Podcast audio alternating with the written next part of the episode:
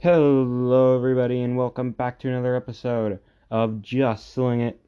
And today, we will recap the Thursday edition of the World of Outlaw NOS Energy Drink Sprint Car Series from the World Finals at Charlotte.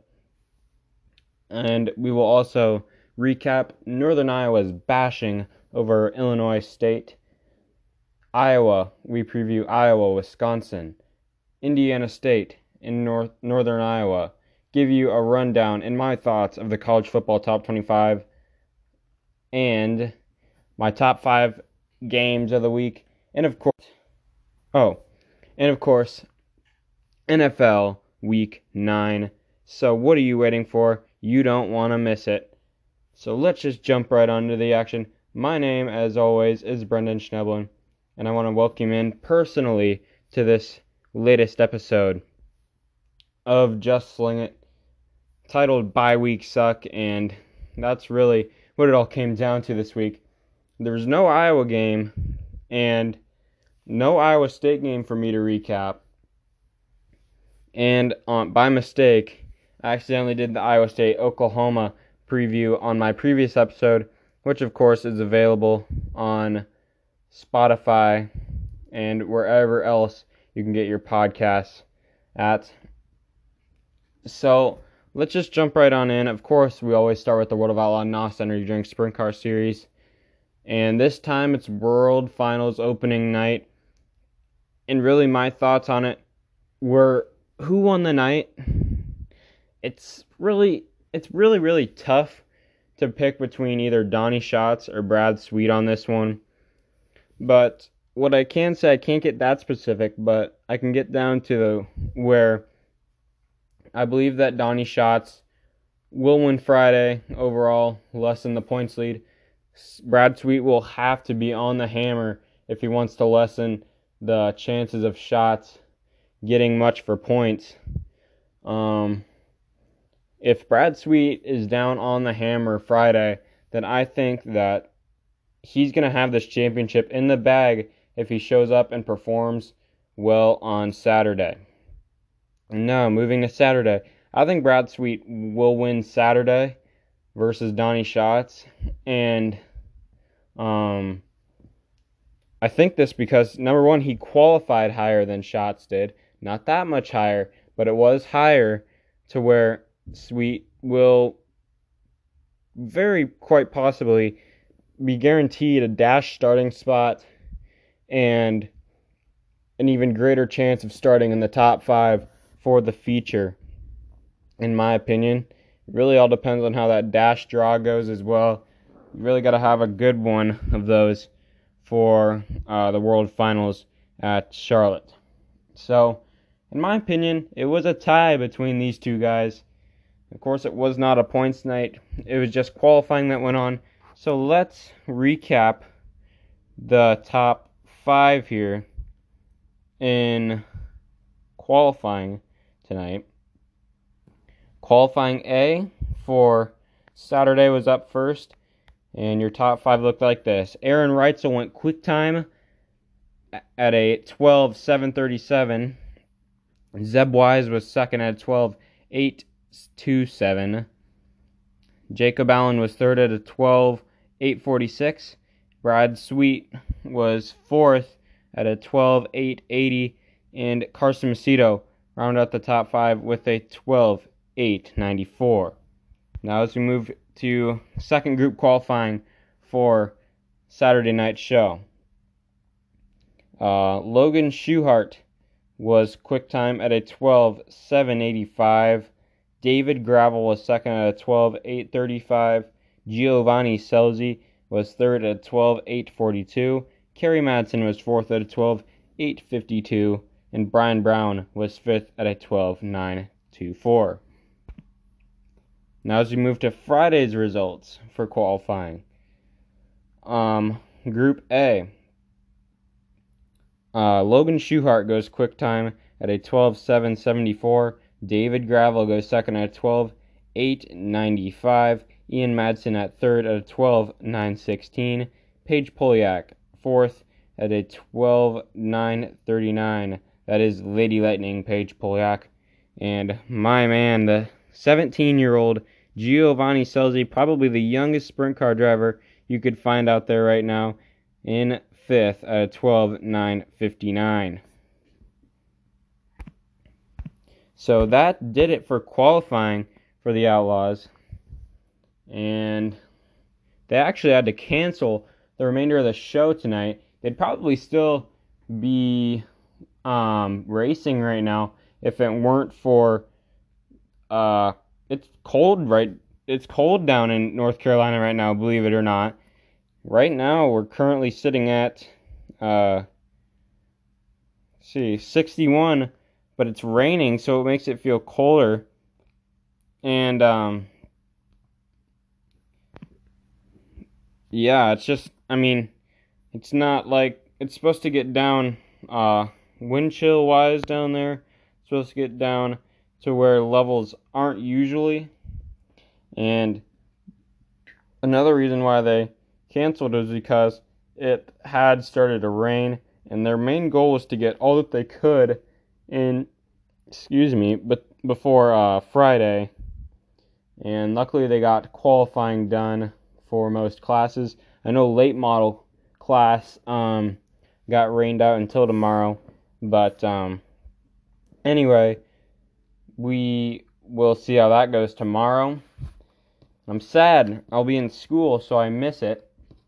But uh, I'll be probably home by the time that Dryden heat races uh, will start to pick up the action for the World of Outlaws NOS Energy Drink Sprint Car Series. Now moving on to college football. There was no Iowa game and no Iowa State game. Um, listen in here for Iowa's preview versus Wisconsin this weekend. Um, and you can listen to Iowa State Oklahoma preview on our last episode, episode 4 of Just Sling It. Now, recapping Northern Iowa Illinois State. Northern Iowa puts a bashing on Illinois State, 27 to 10, the final score. Uh, leading passer for the UNI Panthers, Will McElvain, freshman phenom, the magician, 14 for 28, completing 50%. Simple math there of his passes, uh, 189 yards, three touchdowns, one interception. Quite the stud at quarterback if you ask me. And um, today, instead of Tyler Hoosman as a leading rusher, it was Nick McCabe as a leading rusher at uh, 15 carries, 44 yards. Really doesn't say much about a smooth running game, which I believe that they'll have to get going here as the season goes on. And of course, Iowa State can't be complete without getting their top Wide receiver involved, that was Isaiah Weston at five receptions, 68 yards. Now on to our college football previews. Iowa versus Wisconsin. Uh, one thing I got um, four keys, including one huge key to this game for Iowa. Um, number one was to just stop Jonathan Taylor and take him out of the game early. Because when you can do that to Wisconsin, it really eliminates what they can do offensively, especially against a defense like Iowa's, where they can come up, they'll hit you and challenge you on the offensive side of the football, as well as Wisconsin's. Uh, very tough, tough defenses to get around in NCAA football. Um, so so key one, stop Jonathan Taylor, um, and take him out of the game. Second key was is to watch out for wide receiver Quintez Cephus down the field, um, because Jack Coan, quarterback for Wisconsin, loves to target him, especially on downfield um, passes. Um, he's really a, their biggest weapon at wide receiver, so try to take him away as well.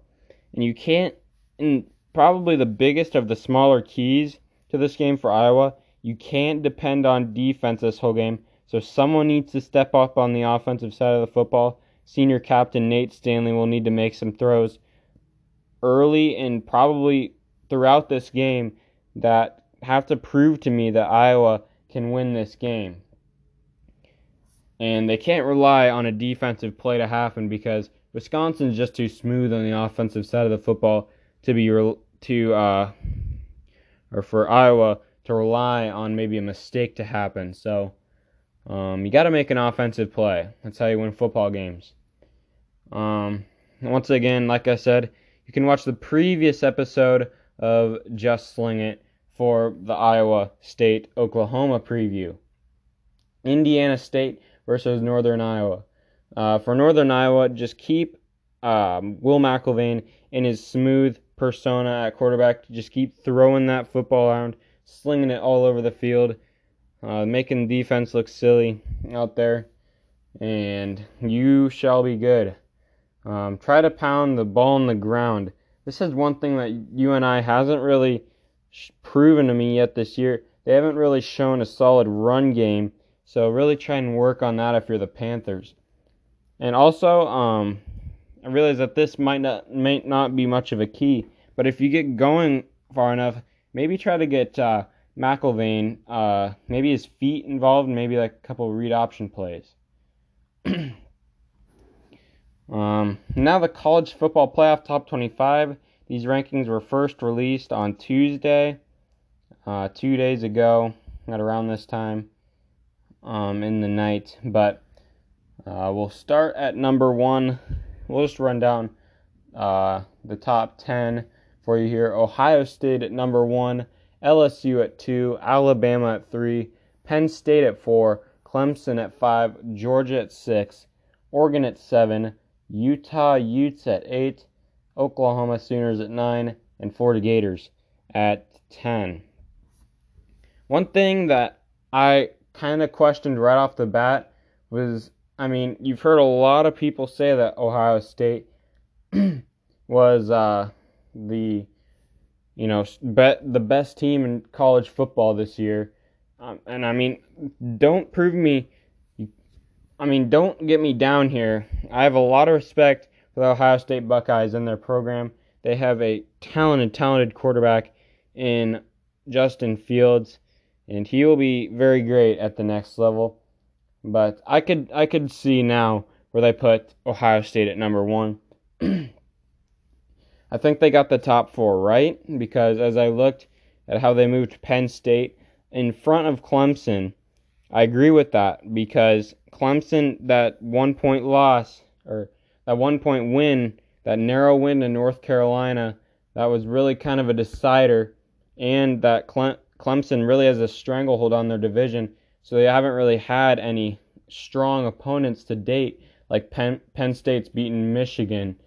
Um, they've beaten Michigan State, so and they go up against a ranked Minnesota team that frankly isn't half bad this weekend. So I really think that they got this top four right. Um, LSU and Alabama. Uh, um, this game will definitely decide the SEC West, if not for an upset of some sort. Maybe later down the road, you got still got Auburn, the Iron Bowl on the schedule if you are Alabama. But just keep in mind that this game will most likely decide the SEC West. And earlier, I forgot to mention this in the Iowa Wisconsin preview. I believe that uh, that that game has huge implications written all over it because this game, um, whoever wins this game really is gonna get um, they're probably gonna end up in Indy, um, playing in the Big Ten championship game, representing the Big Ten West, and quite possibly up against those Ohio State Buckeyes. So, does Wisconsin want a rematch with Ohio State? Or does Iowa want to take them down again like they did back in 2017? If you're an Iowa fan, you love that game. I know I did. It was kind of fun to see. But uh, now moving on to the top five, my top five games of the week. We'll start at number five this time, mixing it up this time. Uh, Baylor TCU uh, is no, at number five my prediction Baylor 35, TCU 28. My biggest question will TCU be up for the challenge against this undefeated Baylor team that isn't half bad either. And they can hurt you in many different factors this year um, on both sides of the football. So we will see. At number four, I have Ohio or Iowa State versus Oklahoma. I have Iowa State 21, Oklahoma 28. My biggest question will Iowa State challenge on the road? They've challenged Oklahoma the past two years. They beat them in uh, 2017. Will we see it happen again? And that was in uh, Norman, Oklahoma, uh, home of the Sooners. So we will see if it happens again. At number three, I have Iowa versus Wisconsin. Uh, Iowa 14, Wisconsin 28. Biggest question: Will we see any offense in this game? Um, like I said earlier, if we the team that shows the most on offense, I believe will win this game, and win it by maybe 14 points at the most. So it could really go either way here on either side of the uh, score column. At number two, I have undefeated Penn State versus undefeated Minnesota. Uh, Penn State, I have Penn State 31, Minnesota 21. Uh, the biggest question: Can Minnesota hang around long enough, and can they um, keep up with Penn State's offense? They haven't faced a team like this all year, and uh, will we see the real Minnesota identity come out, or will we see maybe a new Minnesota has PJ Fleck transformed this team? Is my question. Another question that I've seen uh, pop up this year. But of course, at number one, uh, my number one game of the week definitely has to be Alabama versus LSU. Um, Alabama 24, LSU 17 is my prediction in that one. Biggest question: Will Tua Tagovailoa, the quarterback for the uh, Crimson Tide, be ready to go in this game? He's gonna go have to go up against a swarming LSU defense with safeties and cornerbacks that you can't even imagine um, pressing down on these good wide receivers: Jaylen Waddle, uh, Henry Ruggs. Um, oh, there's one more. I can't think of his name now.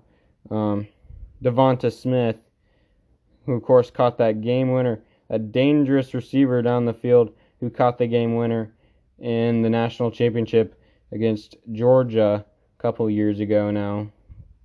But yeah, I mean, it's going to be a really interesting game. If LSU's defense can stop Alabama's offense, I think it's going to be an even better game. I think LSU will definitely have a chance if they can stop Alabama's offense.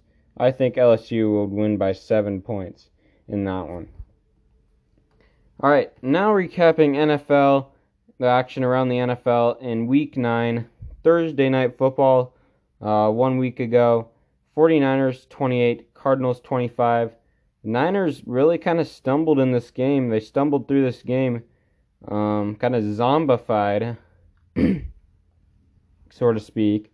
But uh, the Cardinals, I believe, missed a game winning field goal potential game winning field goal um, midway through the fourth quarter to uh, possibly have won the game, and they kind of blew it. So, uh, golden opportunity, couldn't take advantage of it. Now, Sunday, Lions 24, Raiders 31. That game came down to the wire, the fourth and goal play, the decision for the play action pass, and it hit the turf. So, the Raiders win by seven in that one. Uh, Texans 26, Jaguars 3. Of course, we all getting the news that Nick Foles um, will be back um, at starting quarterback, and they will be rebenching Gardner Minshew for the Jaguars after that loss. uh, Redskins 9, Bills 24, Vikings 23, Chiefs 26. Chiefs winning on a game winning field goal with two seconds to play in the game. Uh, Jets 18, Dolphins 26. Dolphins getting their first win of the year. Bears 14, Eagles 22. Uh, Bears keep stumbling after everyone think thought that they could be back again this year and play with some ferocity. but uh, that's really been kind of stumbled upon so far. And the Bills really haven't proved, or the Bills, the Bears haven't really proved much this year to me. Um, Colts 24, Steelers 26. Adam Vinatieri struggles continue as he um, missed the game winning field goal, and that thing wasn't even close. I saw a video of it. Uh, Steelers win by two. Titans 20, Panthers 30, Buccaneers 34, Seahawks 40 in a crazy overtime game. I know all of you, including me, who had Russell Wilson as your starting fantasy quarterback, had quite the day. As he threw, he was responsible for five touchdowns in that game, um, including the game-winning touchdown pass. Uh, Browns 19, Broncos 24. Browns can't seem to find their footing after uh, incidents with Baker Mayfield. Now, quite a bit of losses. They just Freddie Kitchens can't adapt to this offense yet, and they're going to need to find their identity fast, or else they're going to be out to lunch. Uh, Packers 11, Chargers 26. Uh, Packers really being limited for the first time this year. Patriots 20, Ravens 37 on Sunday Night Football. Ravens hand the Patriots their first loss in a blowout. Um, if you're a Ravens fan, you had to be really pleased with what you saw on your team on that Sunday Night Football game. Then Monday, Cowboys 37, Giants 18. Cowboys really handling the Giants that whole game. In my team of the week, of course, has to be the Baltimore Ravens with their amazing performance to take down the undefeated Patriots. Um, I didn't give my Heisman watch earlier, but nothing's really changed. Uh, I still have Jalen Hurts at number one, uh, Joe Burrow at number two. But if Joe Burrow can lead this team to a win against Alabama, of course he'll have to be bumped up to number one in the Heisman race for sure. Um, Jalen Hurts at number one, Burrow at two, Tagovailoa at three. Um, a lot of people saying Chase Young should be in the Heisman vote. I say no way. Um, I think Heisman players should be in skill position uh, plays because really that's where you see all the special come out, and you see them on the field more often, in my opinion, and you just you really kind of see more their skill and um, you know more attributes um, being shown on the offensive side of the football and yeah they make more plays on that offensive side of the football too in my opinion uh, at number let's see four i have um, jonathan taylor and at number five is Justin Fields. Okay, fine. um, Chase Young, uh, he's good enough. I I would put him in a Heisman race. He's at number six. There you go. I put him at number six uh, to close out this episode of this, or I almost call it the slide job, but um, just sling it.